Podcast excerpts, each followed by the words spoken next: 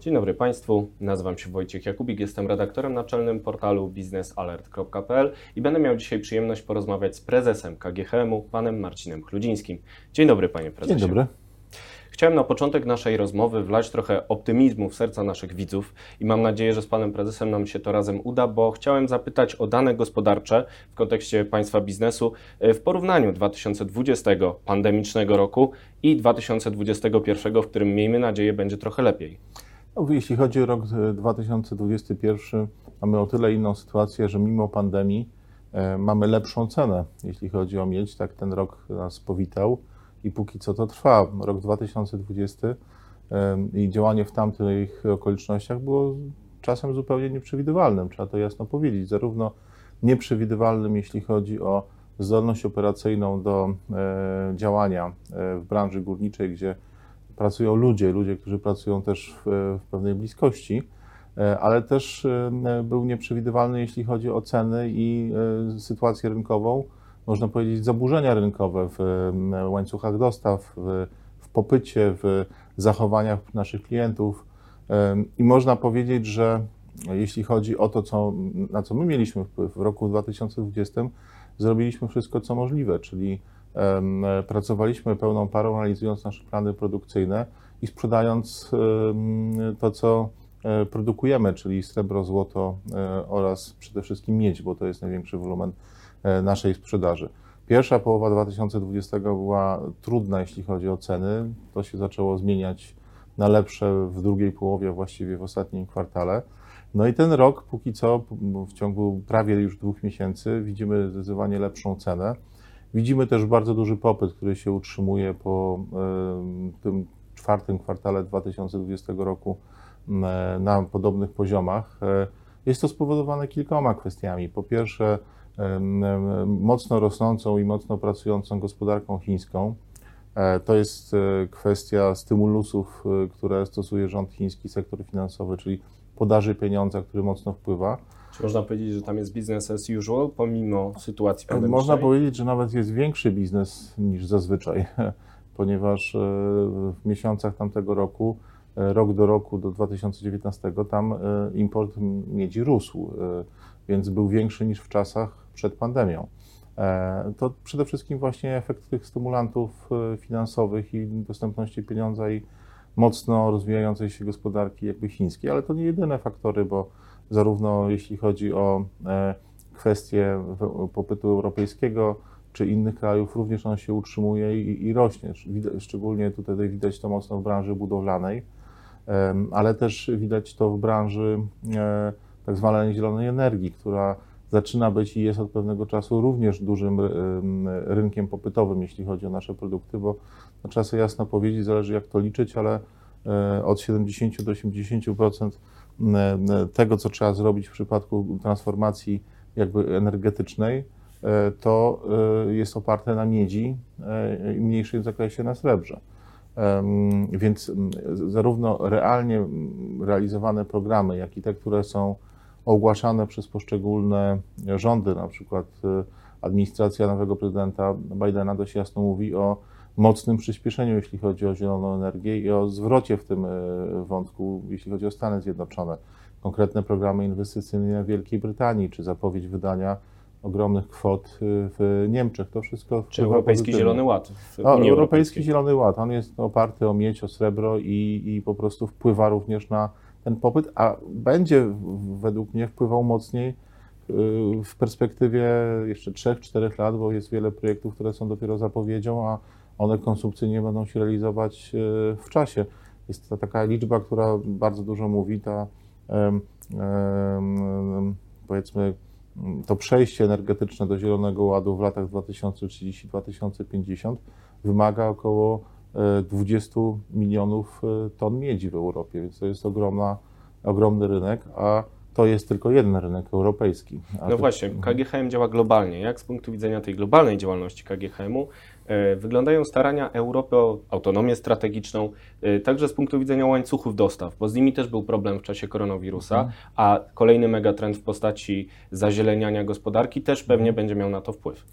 Tak, znaczy ła- łańcuchy dostaw, co pokazała nam pierwsza połowa roku e, w kontekście zaopatrzenia em, przemysłu europejskiego, na przykład w to, co było potrzebne z Chin, ale również em, em, przemysłu chińskiego, to, co było potrzebne z Europy. One były e, w, w, w znacznym zakresie zakłócone, a czasami nawet na dłuższy czas e, jakby przerwane. I oczywiście ta dyskusja o kwestii autonomii, e, zarówno w przemyśle na przykład farmaceutycznym, który jeszcze bardziej dotyka tematu koronawirusa, jak w wielu innych przemysłach, ona trwa, tylko mam wrażenie, że nie kończy się konkluzjami póki co, bo raczej gospodarka przychodzi dość szybko do tego trybu działania jak zazwyczaj, czyli głównym faktorem każdej gospodarki jest e, pewna efektywność ekonomiczna, czyli e, żebyśmy robili łańcuchy dostaw bliższe, ale płacili za to drożej w niektórych branżach, to nie jest dla każdego tak oczywiste, więc ludzie się trzymają starych, utartych schematów, szczególnie w przypadku mniej złożonej, zaawansowanej produkcji, którą można taniej wyoutsourcować na zewnątrz. Ale w przypadku działalności KGHM-u nie trzeba odkrywać Ameryki na nowo, tylko Państwo mają już pewną zieloną, zieleniejącą przynajmniej yy, yy, mieć u siebie, to znaczy na terenie e, Europy mamy złoża i można je wykorzystać. Jak najbardziej. To jest wątek, który my bardzo mocno podkreślamy w relacjach też e, z regulatorami europejskimi, z Komisją Europejską, z Europarlamentem, bo prowadzimy takie działania uświadamiające, jaki my mamy zasób. Czyli mamy zasób, który jest wyprodukowany w oparciu o jak najbardziej rygorystyczne normy środowiskowe, bo ich wszystkich staramy się przestrzegać. No nieraz w Unii Europejskiej jest lepiej niż poza Unią Europejską, No, jeśli chodzi o te standardy. Zdecydowanie, no, trzeba sobie jasno powiedzieć, e, standardy europejskie są zdecydowanie bardziej ostre niż standardy chińskie. To, co e, wiele e, państw azjatyckich zapowiada, że w 2040-50 będzie miało u siebie, jeśli chodzi o kwestie związane z zieloną energią czy z ochroną środowiska, my już od dawna mamy, tak? Czyli e, naturalne wydawałoby się i do tego przekonujemy, żeby bazować w oparciu o zasoby, które są w Europie i produkcję europejską, na nich bazować e, w kontekście e, transformacji energetycznej w Europie, to znaczy nie obciążać ich zbyt dużymi obciążeniami fiskalnymi czy regulacyjnymi, dlatego że e, większe korzyści są z tego, żeby właśnie w, z miedzi w oparciu, wyprodukowanej w oparciu o najlepsze dostępne technologie, jeśli chodzi o ochronę środowiska, dokonywać tej konwersji. Tak? I jak idzie przekonywanie tych organów? No, to jest e, długi i niełatwy proces e, i nasze argumenty też w niektórych wątkach spotykają się z, ze zrozumieniem, w niektórych e, nie. Na przykład mocno pracowaliśmy nad, nad tym, żebyśmy mm, mogli e, na poziomie regulacji europejskiej hutnictwo miedzi skorzystać e, z pewnych ulg, jeśli chodzi o e, opłaty mocowe. Tak? To się udało wywalczyć dla przemysłu hutniczego w Europie w, na poziomie Komisji Europejskiej. I to są, można powiedzieć, batalie w różnych wymiarach. Trzeba ten, ten dialog i trzeba ten, tę pracę prowadzić, żeby te argumenty były zrozumiane. My działamy nie tylko sami, mamy też ze sobą przemysł e, szwedzki, mamy ze sobą przemysł niemiecki, miedziowy, hiszpański, więc staramy się razem mówić e, jednym głosem za pomocą organizacji branżowych. Najważniejszym argumentem w tym dialogu jest to, że to, co robimy, y, na tym oparta jest w 80% konwersja energe- energetyczna w, w Unii Europejskiej, czyli warto skorzystać z tego, co jest produkowane według właśnie najbardziej e, ostrych e, norm środowiskowych i co ma najmniejszy wpływ na środowisko, jeśli chodzi o świat, więc tego, co mamy tutaj. E, Czy pomaga biuro w Brukseli, które Państwo prowadzą? Prowadzimy naszą działalność w Brukseli. Mamy jedną osobę, która jakby e, dla nas pracuje, ale to jest osoba bardzo pracowita, więc co nam wystarcza. E, Jak najbardziej, to znaczy bez obecności takiej fizycznej, bez rozmów z decydentami, bez prezentowania naszego stanowiska nie jest możliwe skuteczne funkcjonowanie w, koncesji europejskiej, w kontekście europejskim.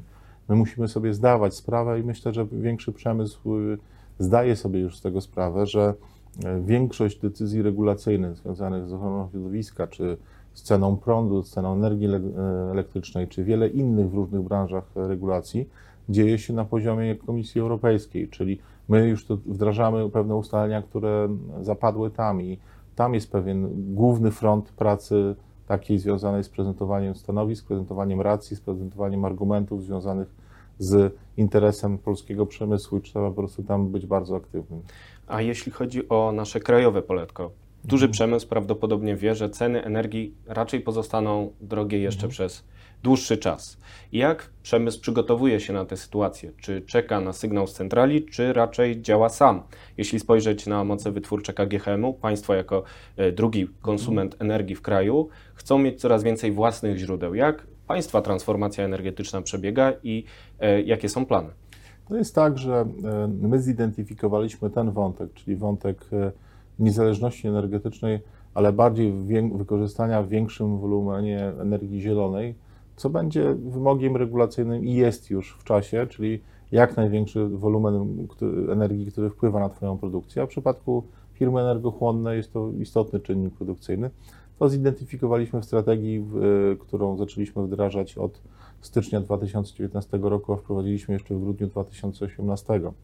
My założyliśmy, że w roku 2030 mniej więcej 50% energii będzie z własnych e, źródeł i ze źródeł, które będą jak najmniej trudne regulacyjnie. Tak? Czyli e, jak najmniej emisyjne, prawda? Dokładnie tak. E, I obecnie mamy takiej energii około 28%, czyli takiej, którą produkujemy sami i takiej, która w większości w tej chwili jest wytwarzana w oparciu o gaz. Tak? To jest e, jakby jeden z wątków. Następne inwestycje mamy rozpędzone. Pierwsze zostały e, w, zrealizowane i oddane do użytku. To jest około 3 MWh, e, przepraszam, megawatów w, w Legnicy.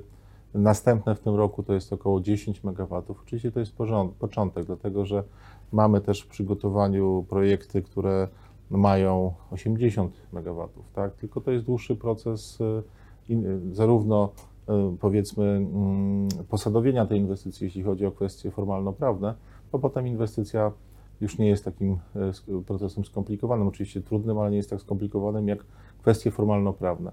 E, ale to są lokalizacje, które są jakby na naszym terenie, które są obok nas i które my możemy szybko, bez użycia też sieci publicznej, podłączyć do naszych źródeł odbioru.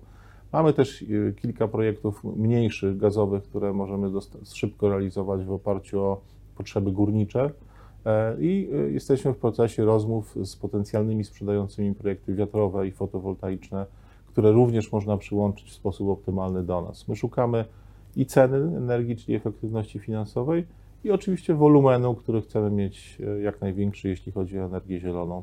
Jest to proces, który jest rozłożony w latach ale go trzeba ustawicznie, corocznie mocno prowadzić konsekwentnie, bo będzie to jeden z kluczowych wątków, jeśli chodzi również o naszą e, efektywność biznesową. Przykładem może być unijny cel neutralności klimatycznej mhm. do połowy XXI wieku. Czy KGHM wyznacza sobie taki pułap? My jesteśmy w tej chwili w trakcie w tym roku zaczynamy proces budowy e, naszej takiej strategii długofalowej, e, tak zwanej, wynikającej z tak zwanej taksonomii i ten proces w ciągu kilku miesięcy skończymy i rzeczywiście ten proces będzie sięgał, e, będzie po pierwsze holistyczny, bo będzie dotyczył zarówno naszej produkcji hutniczej, górniczej, naszych dostaw śladu węglowego, ale też będzie sięgał w długą, długą perspektywę, dłuższą niż perspektywa strategiczna, którą obecnie mamy. Czyli taksonomia to jest zestaw regulacji, które określą, które inwestycje są zielone, pożądane i powiedzmy czarne, czy też brudne, niepożądane. No i w związku z tą z taką szerszą strategią, która też staje się obowiązkiem dla takich przedsiębiorstw jak my, bo to wynika również z regulacji europejskich, my będziemy mieli pewien przewodnik inwestycyjny nie na rok, dwa lata, ale na 20-30 lat. I będą Państwo też wyznaczać taki cel neutralności? E, będziemy starać się jakby w ramach obowiązków, które mamy, bo z taksonomią jest jeszcze tak, że nie do końca e, wszystkie e, algorytmy i sposób przeliczania, ustalania pewnych celów jest jasny. E, w ramach tego, co będziemy musieli zrobić, jeśli chodzi o regulację, będziemy to robić. Wracając do początku, chciałem zapytać w mhm. takim razie, jak prezentuje się 21 rok z punktu widzenia działalności KGHM? Czy mhm. liczą Państwo na to, że razem z całą polską gospodarką Państwo także przyspieszą i będzie już lepiej, spokojniej na rynku? Cały czas mamy zagrożenie pandemiczne. To jest jakby faktor, który jest istotny również dla nas, chociaż radzimy sobie z, ze skalą zachorowań i jesteśmy w stanie utrzymać zdolność operacyjną. Zresztą za tą, za zdolność operacyjną w, w tamtym roku nasza firma właściwie w rankingach branżowych awansowała, jeśli chodzi o stopień właśnie radzenia sobie z tym e, wyzwaniem i utrzymanie operacyjności na, na piątą pozycję e, w świecie. Tak? I to, to dla nas też jest bardzo istotne. My widzimy ten, ten rok w miarę optymistycznie, jeśli chodzi o kwestie makroekonomii i ceny, czyli e, zakładamy, że, że, że ceny będą odrobinę albo nawet trochę wyższe niż w roku 2020. Walczymy o zdolność operacyjną, tak jak powiedziałem, ale też o kilka innych rzeczy. To znaczy, jeśli widzimy wzmożony popyt w następnych latach, jeśli chodzi o miedź, to my musimy e, e, robić sporo inwestycji, które ułatwią nam wydobycie w szerszej skali. Dlatego ten rok jest rekordowy, jeśli chodzi o nakłady kapeksowe w udostępnianie złoża przede wszystkim tam jest więcej pieniędzy. No nawet jeśli chodzi o przynośniki, no zakładamy, że wybudujemy kilkanaście przynośników, to jest rocznie liczba największa od kilkunastu lat, y, a to ułatwia transport i szybkość wywozu urobku z dołu. Kilka innych kwestii związanych z klimatyzacją, z odwadnianiem, czyli tu staramy się zrobić bardzo dużo w tym roku, jeśli chodzi o CAPEX, żeby jak najwięcej móc wydobyć w latach następnych. Jeśli nie zrobimy tego teraz, a są też powiedzmy zaległości z lat poprzednich, bo część rzeczy trzeba było wykonać 8-10 lat temu, no to będzie nam trudniej operacyjnie być gotowym na ten boom. Tak? To jest następny wątek. Kolejny wątek to, są, to jest kontynuacja cały czas inicjatyw oszczędnościowych, bo zarówno w Polsce i za granicą już w roku 2020 przyniosły one nam efekty i wpływ na wynik, bo to nie jest tylko zdolność operacyjna, ale powiedzmy to, że byliśmy w stanie zaoszczędzać na logistyce, na dostawach, na procesach, które są e, jakby codziennym, e, można powiedzieć, e, krwiobiegiem tej firmy. Mm, I to w większej skali będziemy robić również w tym roku, ze szczególnym naciskiem na, na projekt także Sierra Gorda, który rozwija się, zmienia się, daje większą produkcję, daje też dużą oszczędność. no właśnie, bo ta inwestycja miała się zwijać, a tymczasem troszkę lepiej idzie. E, idzie lepiej, ale e, idzie lepiej w wyniku szczególnej troski, w wyniku e, mocnego nadzoru i, i to nie jest też tak, że idzie w ten sposób, że nadgoniło wszystko zaległości, które były wygenerowane, więc ten proces, cieszymy się z tego, że postępuje, to lepiej wygląda, to widać na wynikach tego projektu i myślę, że ten rok będzie jeszcze znacznie lepszy w tej sprawie niż rok 2020. Czyli kryzys jest też okazją do rozwoju. Jak najbardziej, zresztą ja generalnie uważam, że e, czas na duże zmiany również w firmie nie jest wtedy, kiedy już nadejdzie ta trudna sytuacja, tylko wtedy, kiedy jest lepiej finansowo, bo wtedy mamy po prostu trochę więcej komfortu, żeby podejmować działania właśnie oszczędnościowe e, i inne, które są ważne i przygotowywać się na czasy trudniejsze, bo one w cyklu koniunkturalnym wcześniej czy później nastąpią. Dziękuję bardzo, panie prezesie. Dziękuję również. To była rozmowa z prezesem KGHM-u, panem Marcinem Chludzińskim. Dziękuję państwu bardzo. Wojciech Jakubik, biznesalert.pl.